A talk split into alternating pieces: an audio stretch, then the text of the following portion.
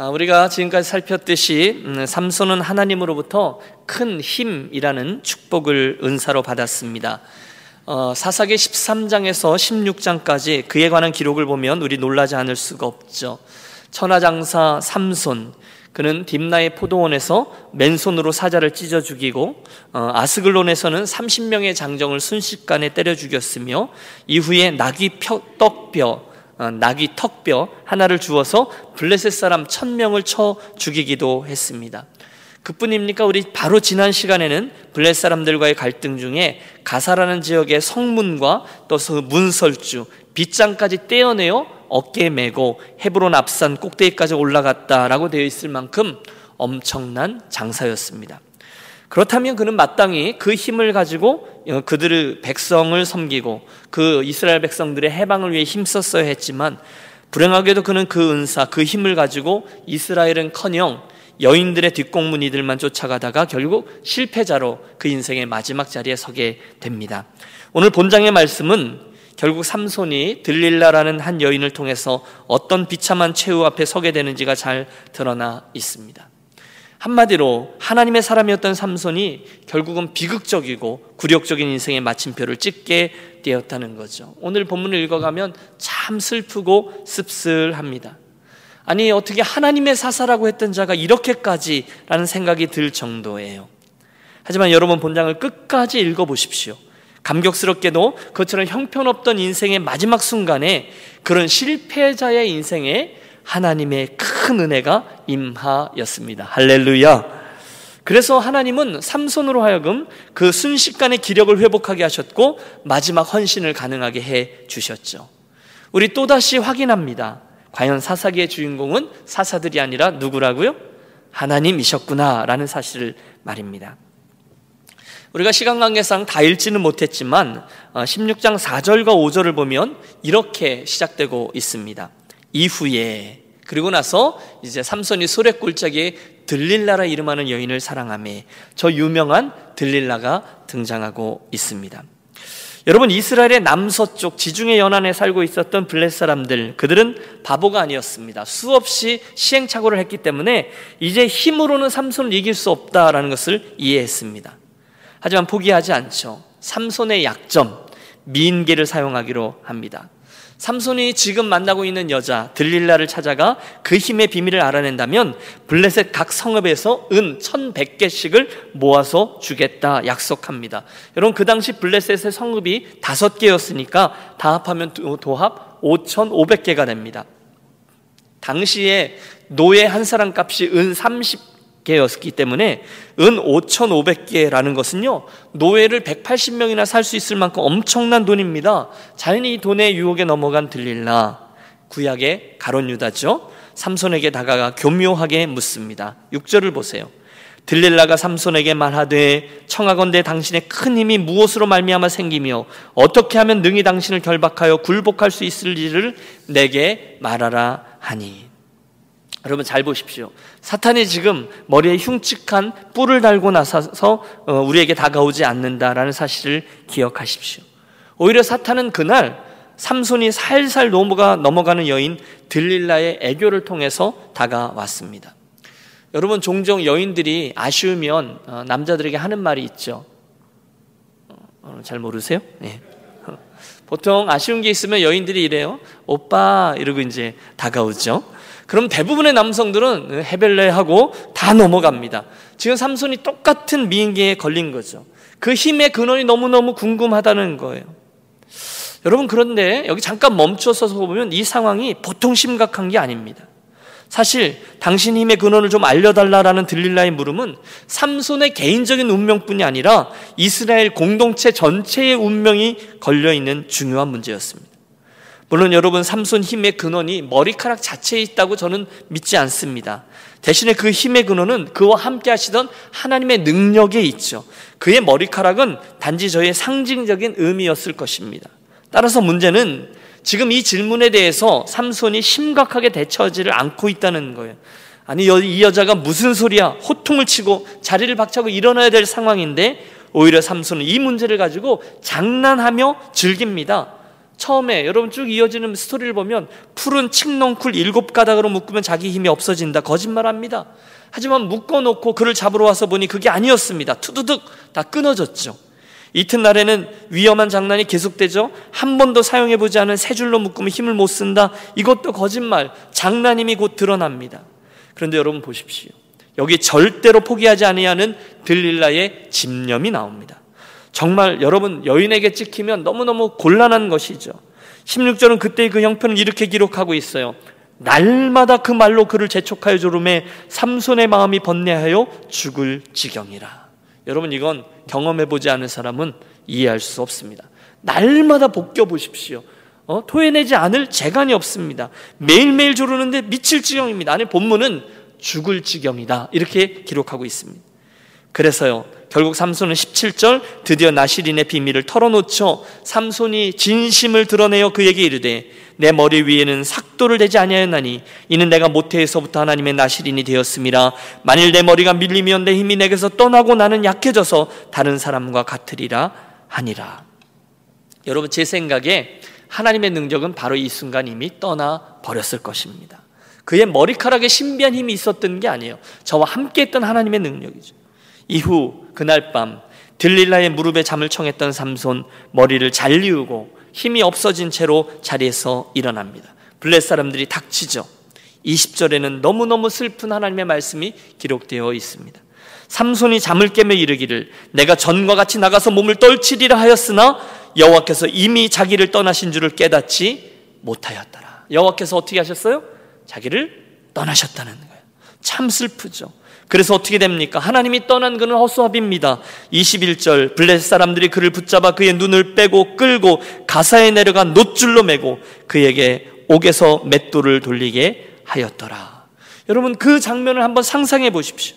천하장사 삼손이 이스라엘을 위해서 그 큰 일 한번 도모해 보지 못하고 블레셋 여인들의 뒷공무니를 순서대로 쫓아다니다가 한순간 머리를 깎이고 힘 잃고 비참한 노예가 되어 두 눈까지 처참하게 뽑혔습니다.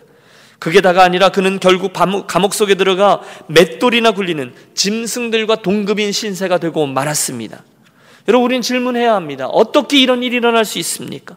도대체 삼손의 인생이 어디서부터 잘못되기 시작한 것입니까? 몇 가지 삼손의 실패의 원인을 생각해 봅니다. 가장 먼저, 여러분, 삼손의 실패는 하나님이 자기에게 주신 은사를 제대로 활용하지 못했을 뿐 아니라 그의 인생을 들여서 하나님 주신 사명을 감당하고자 하는 의도도 거의 없었다는 데 있습니다. 기억하십니까? 그는 나시린이었어요. 당연히 자기의 힘을 통해서 이스라엘을 블레셋 어? 그들의 손에서 구원하는 일을 꿈꾸어야 또 노력해야만 했습니다. 헌신하는 삶, 그게 저가 마땅히 살아가고 감당해야 될 인생이었어요. 그런데 여러분 지금까지 우리가 살폈던 삼손의 기록을 보면 저가 전심으로 여호와를 향하여 또 전 진지하게 헌신했던 모습 전혀 찾아볼 수 없습니다.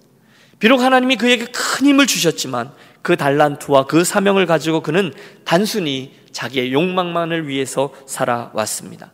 먹고 마시고 육체의 정욕을 즐기는 데에만 관심이 있었습니다. 왜요? 하나님의 일이라는 게 이게 골치 아프거든요. 그건 힘이 들거든요. 하지만 욕망을 위해서 즐기는 일은 전혀 힘이 들진 않거든요. 그래서 그는 놀고 마시고 먹고 하는 일에 집중한 것입니다. 여러분 잘 생각해 보십시오. 우리가 무엇인가를 위해서 애쓰는 것은 분명 힘이 들어요. 우리가 주님을 위해서 시간을 들이고 일하고 섬기는 일은 여러분 보통 노력 갖고 되지 않습니다. 힘이 듭니다. 일부러 해야 돼요. 그리고 또 주변에 별로 알아주는 사람도 없습니다. 중간중간에 심통 날 때도 있습니다. 왜 나만 해야 돼? 외로울 때도 있습니다. 그런데 여러분 기억하십시오. 그게 원래 그렇습니다. 분명히 여러분 노는 일, 먹는 일, 또 즐기는 일은 쉽습니다. 여러분 죄 짓는 일은 굉장히 쉽습니다. 그리고 죄 짓는 일은 가깝습니다. 정욕을 따라가는 일은 아무리 멀어도 가깝습니다. 라스베가스 멀지만 한 판 땡기려는 마음으로 막 가슴이 뛰며 가면 가깝습니다. 모르세요? 네. 음. 그게 원래 그래요. 멀죠. 그렇지만 가깝습니다. 어? 교회 와서 잠깐 섬기자고 하면 그렇게도 멀던 길이 즐기자고 하는 길이는 그렇게 전혀 멀지 않습니다. 주님을 위해서 봉사하자고 하면 여러분 해보십시오. 한 시간 섬기는 게 그렇게 피곤하지만 세상의 즐거움을 위해서라면 한 시간 금방 지나가요. 밤새도록 해도 피곤하지 않습니다. 그런데 그게 원래 그렇다는 거예요. 그래서 주님은 우리들에게 말씀하셨잖아요. 주님을 따르는 길은 원래 좁은 길이요. 좁은 문이라 말씀하셨어요. 아예 그렇다는 거죠. 그런데 그때 우리가 사명을 생각하면서 주님이 원하시는 좁은 문과 좁은 길을 걸어가야 되는 이유는 한 가지입니다. 그것은 저와 여러분이 그 길의 끝을 보기 때문인 줄로 믿습니다. 여러분 잘 들으십시오.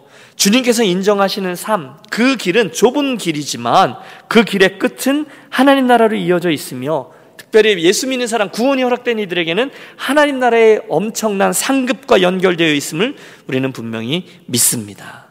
그러므로 여러분, 오늘 하나님께서 저와 여러분의 손에 주신 것들을 가지고 주님을 의식하면서 사용하는 자, 그들은 어리석은 삼손이 아닙니다. 그들은 오히려 하나님께 인정받는 사람들이죠. 사람이 마땅히 우리를 그리스도의 일꾼이요 하나님의 비밀을 맡은 자로 여길지어다 맡은 자에게 구할 것은 충성이니라. 아멘.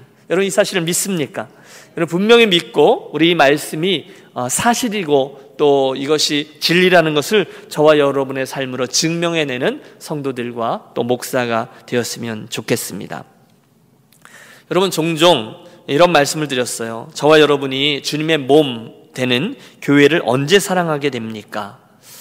어, 제 경험에 의하면 아무도 알아주지 않지만 그 교회를 위해서 기도하고 아무도 알아주지 않지만 교회를 위해서 봉사하고 내가 주님의 몸 된 교회를 위해서 헌신할 때 그때 그렇습니다. 여러분 저와 여러분이 또는 세상에 있는 많은 사람들이 그리스도의 교회에 대해서 이렇다 저렇다 쉽게 말할 수 있습니다. 하지만 심각하게 교회를 사랑하고 헌신하는 분들은 이러저런 말 별로 하지 않습니다. 대신에 마음에 담고 열심을 품고 묵묵히 섬깁니다. 입으로가 아니라 손과 발로. 때로는 힘들어도 사랑하고 때로는 화가 나도 다른 일로 더 바빠도 이 일이 귀한 줄 알고 열심히 섬깁니다. 그런 분들 모두 하나님이 주시는 열매와 형통한 삶을 갖게 되시기를 저는 분명히 믿고요. 여러분들의 그런 삶을 갖게 되시기를 축복합니다. 대가를 치르는 것 힘듭니다. 그게 원래 그렇습니다. 삼손을 보십시오. 은사를 가지고 주님을 섬기는 일 별로 하지 않았습니다. 왜? 더 쉬운 일, 즐거운 일을 쫓아다녔기 때문에 그렇습니다. 미국의 첫 번째 선교사였던 그 저드슨 선교사, 미얀마에 가서 어, 미얀마 선교사 첫 번째죠. 여섯 살 된 아들을 잃습니다. 아내도 곧 열병으로 죽습니다. 본인도 1년 반 동안 감옥에 갇힙니다. 5년이 지나서야 첫 번째 결신자가 생깁니다. 그는 그곳에 가서 모든 것을 다 잃고 고생 고생을 했습니다. 모리슨 선교사도 중국 가서 아내를 잃고 결신자는 자그마치 7년이 지나서야 한 명을 겨우 얻었습니다.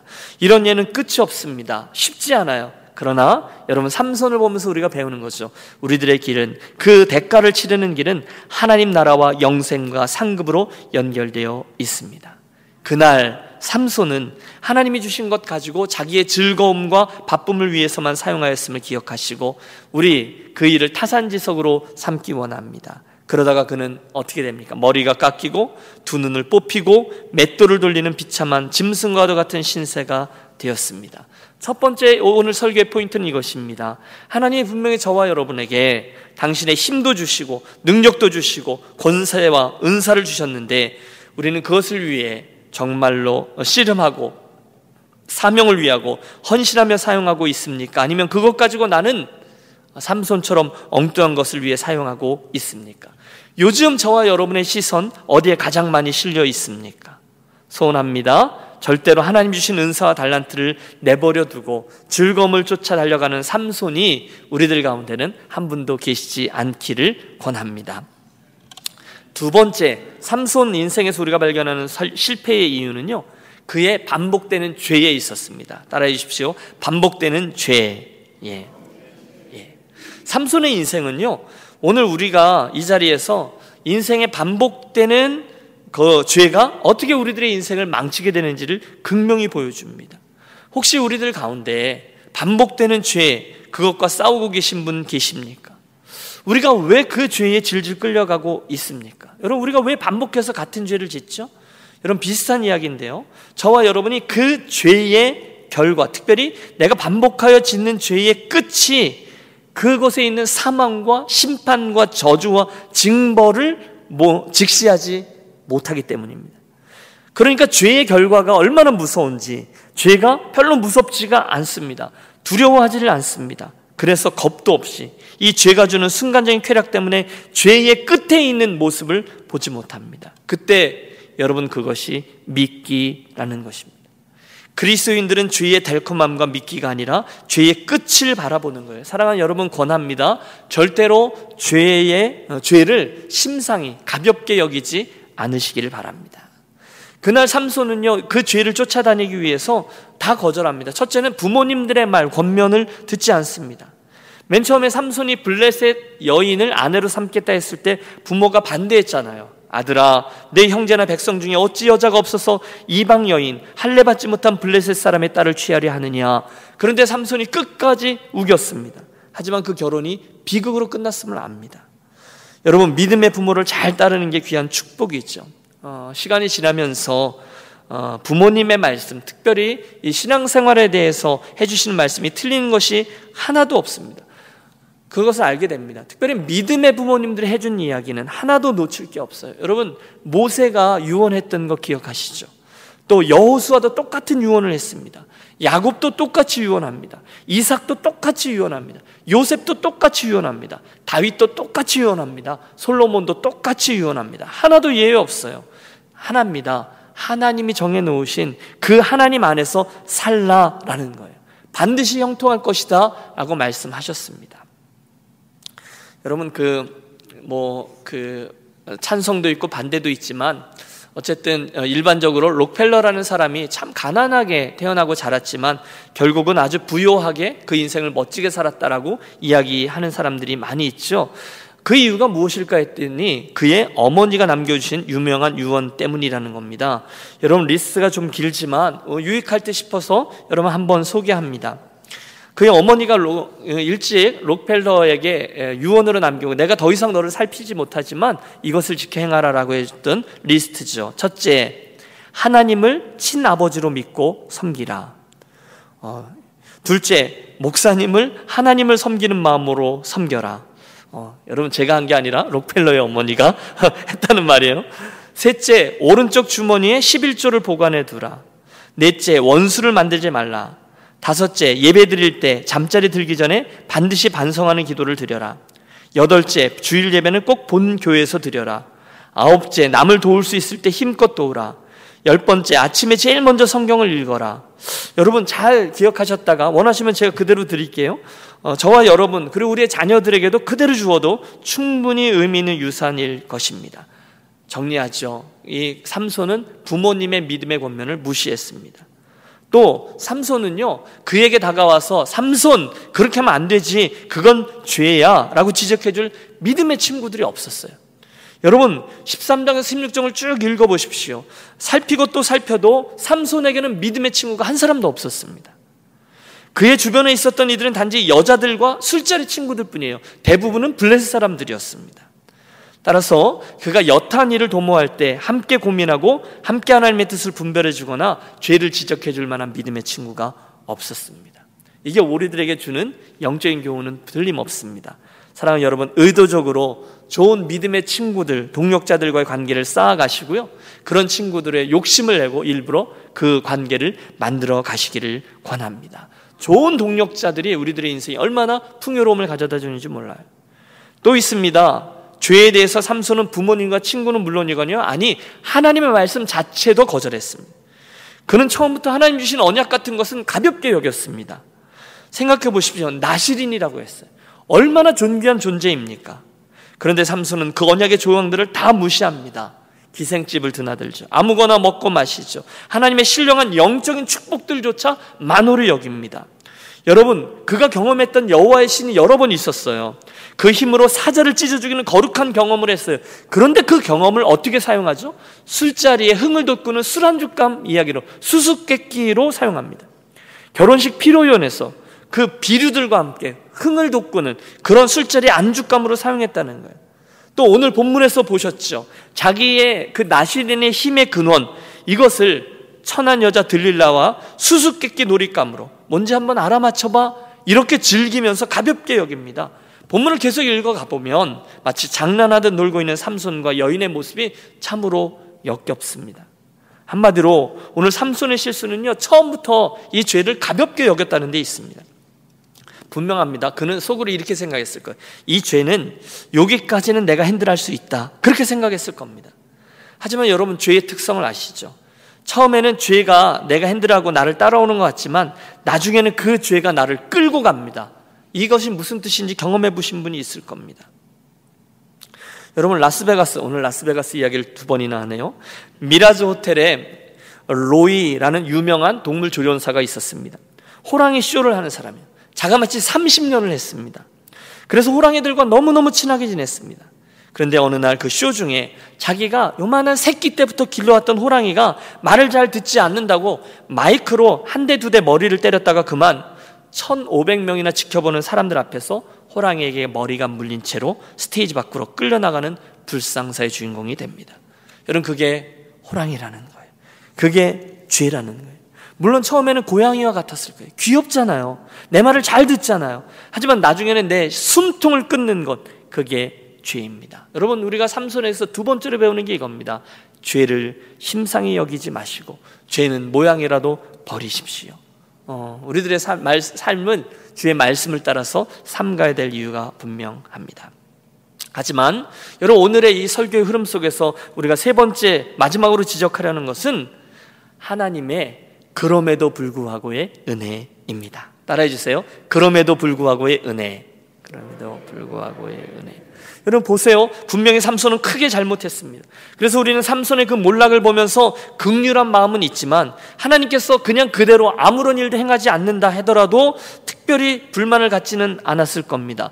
그런데 본문을 보세요. 놀랍게도 그의 인생의 마지막 순간 하나님의 은혜가 또다시 그에게 임합니다. 할렐루야. 여러분 이게 설명할 수 없는 하나님의 은혜입니다. 하나님의 애타는 사랑, 끝까지 추적하시는 손길은 정령 그 폐역한 실패자를 끝까지 추적하시는 것으로 나타나죠. 오늘 우리가 함께 읽은 대로 삼선의 몰락으로 인해서 블레 사람들이 자신 만만해졌습니다. 23절을 보세요. 블레 사람의 방백들이 이르되 우리의 신이 우리의 원수 삼손을 우리 손에 넘겨 주었다 하고 다 모여 그들의 신 다곤에게 큰 제사를 드리고 즐거워하고 사건이 벌어지고 있습니다. 3천 명, 그 2층에만 3천 명이나 되는 너무너무 많은 사람들이 신이 나서 다곤 신을 위한 축제를 벌이면서 그 흥에 겨워서 삼손을 끌어내려고 한 겁니다. 삼손 너 별거 아니었구나 이런 분위기죠. 여러분 저쪽에서 끌려 나오는 삼손을 보십시오. 두 눈은 다 뽑혀서 흉측한 얼굴 모습을 하고 여러분 생각해 보세요. 눈을 다 뽑혔어요. 초췌한 육체. 머리카락은 듬성듬성 나 있고 여러분 더 이상 그 삼손은 블레 사람들에게 두려움의 대상이 아닙니다. 블레셋의 교만함이 극에 달합니다. 25절 삼손을 불러다가 우리를 위하여 제주를 부리게 하자 하고 옥에서 삼손을 불러내매 삼손이 그들을 위하여 제주를 부리니라. 그들이 삼손을 두 기둥 사이에 세웠더니 여러분 삼손이 얼마나 치욕스러웠을까요? 그들 앞에서 제주까지 부려야 됐어요. 여러분이 어떤 사람은 욕했을 거예요. 어떤 이들은 흉봤을 거예요. 어떤 사람은 손가락질하고 빈정댔을 거예요. 어떤 사람은 침 뱉었을 거예요. 어떤 사람은 저주했을 거예요. 여러분 그 장면을 생각해 보세요. 수천 명이 자기들의 원수였던 그 삼손을 향하여 할 수 있는 대로 다 합니다. 정말 죽고 싶을 만큼 비참한 순간입니다. 그에 반해 블레 사람들의 교만은 하늘을 찌르잖아요. 너희 여호와보다 우리의 다곤 신이 훨씬 세다. 까불지 마라. 여러분 하나님의 사람에게 있어서 지금 이 장면보다 어떻게 더 한심해지고 절망에 떨어질 수가 있습니까? 그러나 잊지 마십시오. 여러분 삼손은 그럴 수 있어도 하나님은 당신의 영광이 땅에 떨어지는 것을 허락하지 않으십니다. 그래서였죠. 그 순간 삼손은 처음으로 자기의 전생을 담아서 간절히 기도합니다. 여러분, 우리 함께 28절의 말씀 삼손의 기도를 함께 읽겠습니다. 28절입니다. 삼손이 여호와께 부르짖어 이르되 주 여호와여 구하옵나니 나를 생각하옵소서 하나님이여 구하옵나니 이번만 나를 강하게 하사 나의 두 눈을 뺀 블레 사람에게 원수를 단번에 갚게 하옵소서 하고 여러분 삼손은 전에 죽게 되었을 때 하나님께 부르짖었던 적이 있어요. 그때 하나님이 그의 기도를 들으시고 에낙고레의 샘물을 터트려 주셨잖아요. 그런데 이번 기도는 더 간절합니다. 하나님이여 구하옵나니 이번만 나로 강하게 하사 이번만 이번만 여러분 무슨 얘기죠? 마지막이라는 거예요. 단 한 번만 저에게 힘을 주옵소서. 그래서 그들에게 승리케 하옵소서 간절히 간구하고요. 하나님은 기다리셨다는 듯이 삼손의 기도를 들으십니다. 그에게 다시금 힘을 더하여 주시고 그의 전심이고 간절한 마음이 담긴 기도였거든요. 삼손은 자기가 붙들고 있던 기둥들을 무너뜨림으로 그 안에 있었던 블레셋의 모든 방백들과 백성들을 심판합니다. 오늘 본문은 저가 살아있을 때 심판하고 죽였던 블레 사람들보다 그날 죽인 사람들이 훨씬 더 많았다고 기록합니다. 결국 하나님은 삼손의 인생 마지막 순간에 그에게 마지막 은혜를 주셨습니다. 그리고 블레셋을 심판함으로 결국 당신의 영광도 취하셨습니다. 누가 사사기의 주인공이에요? 여호와 하나님 그분이십니다. 사랑하는 여러분, 음, 삼손은 하나님 주신 그 큰 힘을 가지고 더 큰 일에 얼마든지 사용될 수 있었던 사람이었습니다. 그래서 삼손의 이야기를 대할 때만 늘 아쉬워요. 그나마 그의 마지막 순간이 온전히 하나님께 드려졌다는 사실이 큰 위안이 되죠. 하나님의 은혜 외에는 설명할 길이 없습니다. 저는 오늘 좀 뜬금없지만 이 삼손 인생의 그 마지막 순간을 보면서 이런 생각을 해보았습니다. 내 인생의 마지막 장면은 어떻게 될까? 이런 생각 말입니다. 과연 내가 준비가 되었는가? 만약에 지금 주께서 나를 오라 하신다면 나는 아무런 후회감이 없이 갈 수 있을까 생각하니 퍼뜩 정신이 듭니다. 어떠십니까? 여러분은 과연 그 준비가 되어 있으십니까? 여러분 하워드 휴즈라는 미국의 꽤 큰 재력가가 있습니다. 50개의 업체를 가졌던 재력가입니다. 그런데 시간이 흐르면 흐를수록 돈이 돈을 번다고 훨씬 더 많은 재력을 갖추게 되었습니다. 그런데 그와 비례하여 반비례죠. 결국은 사람들을 의심하게 되었어요. 아무도 믿지 못해요. 누가 자기를 죽이고 재산을 갈취할까봐 여러분 그거 아세요? 면도칼이 무서워서 이발소를 가지 못합니다. 그래서 긴 장발로 살았대요. 그뿐이 아니죠. 의심 때문에 음식을 먹지 못한 혹시 저 사람이 결국 영양 실조를 앓습니다. 죽음의 공포 때문에 무균, 무균 상태의 유리관을 만들어 그 안에서 살았답니다. 그러던 그가 1977년 엄청난 유산을 남기며 사망할 때 마지막으로 남긴 말이 유명하죠. 그것이 바로 nothing, nothing이었습니다. 하나님 없이 인생을 마감하는 어디로 가는지 모른 채 불안함 속에 허무함 속에 마감하는 인상들 그들의 군상의 모습이 거기 있습니다. 다시 한 번 더 강조하죠. 여러분 삼손의 인생은 얼마든지 더 크게 쓰임 받을 수 있었습니다. 그러나 한순간 사단의 유혹에 넘어가 머리를 깎입니다. 이처럼 오늘 하나님의 교회인 우리 유니온 교회가 하나님의 사람인 저와 여러분이 머리 깎인 삼손이 되어서는 절대로 안 될 것입니다. 여러분 하나님이 저와 여러분의 기대하셔서 은사들도 주시고 사명도 주시고 인생의 기회도 주셨습니다. 그 일을 이루라고 성령께서 저와 여러분에게 능력도 주시고 성령도 주셨는데 오늘 저와 여러분이 혹시 삼손처럼 육신의 정욕, 안목의 정욕, 이생의 자랑에 질질 끌려다니다가 하나님 주신 것 가지고 제대로 한번 사용도 못 해본 채 엉뚱한 모습으로 인생을 마친다면 이 얼마나 통탄한 일이 되겠습니까? 결론입니다. 그러므로 우리가 3시간여에 어, 걸쳐서 삼손 이야기를 살폈는데요. 결론을 지어보죠. 여러분 따라해 주십시오. 삼손과 같이 살지 맙시다. 아, 삼손이 들으면 미안할 텐데 하여튼 아, 저희가 미안한데 하여튼 어, 우리가 삼손과 같이 살지 맙시다. 이게 삼손에게서 배우는 교훈이죠. 그러려면 하나님 주신 은사를 활용해 사는 것이고요.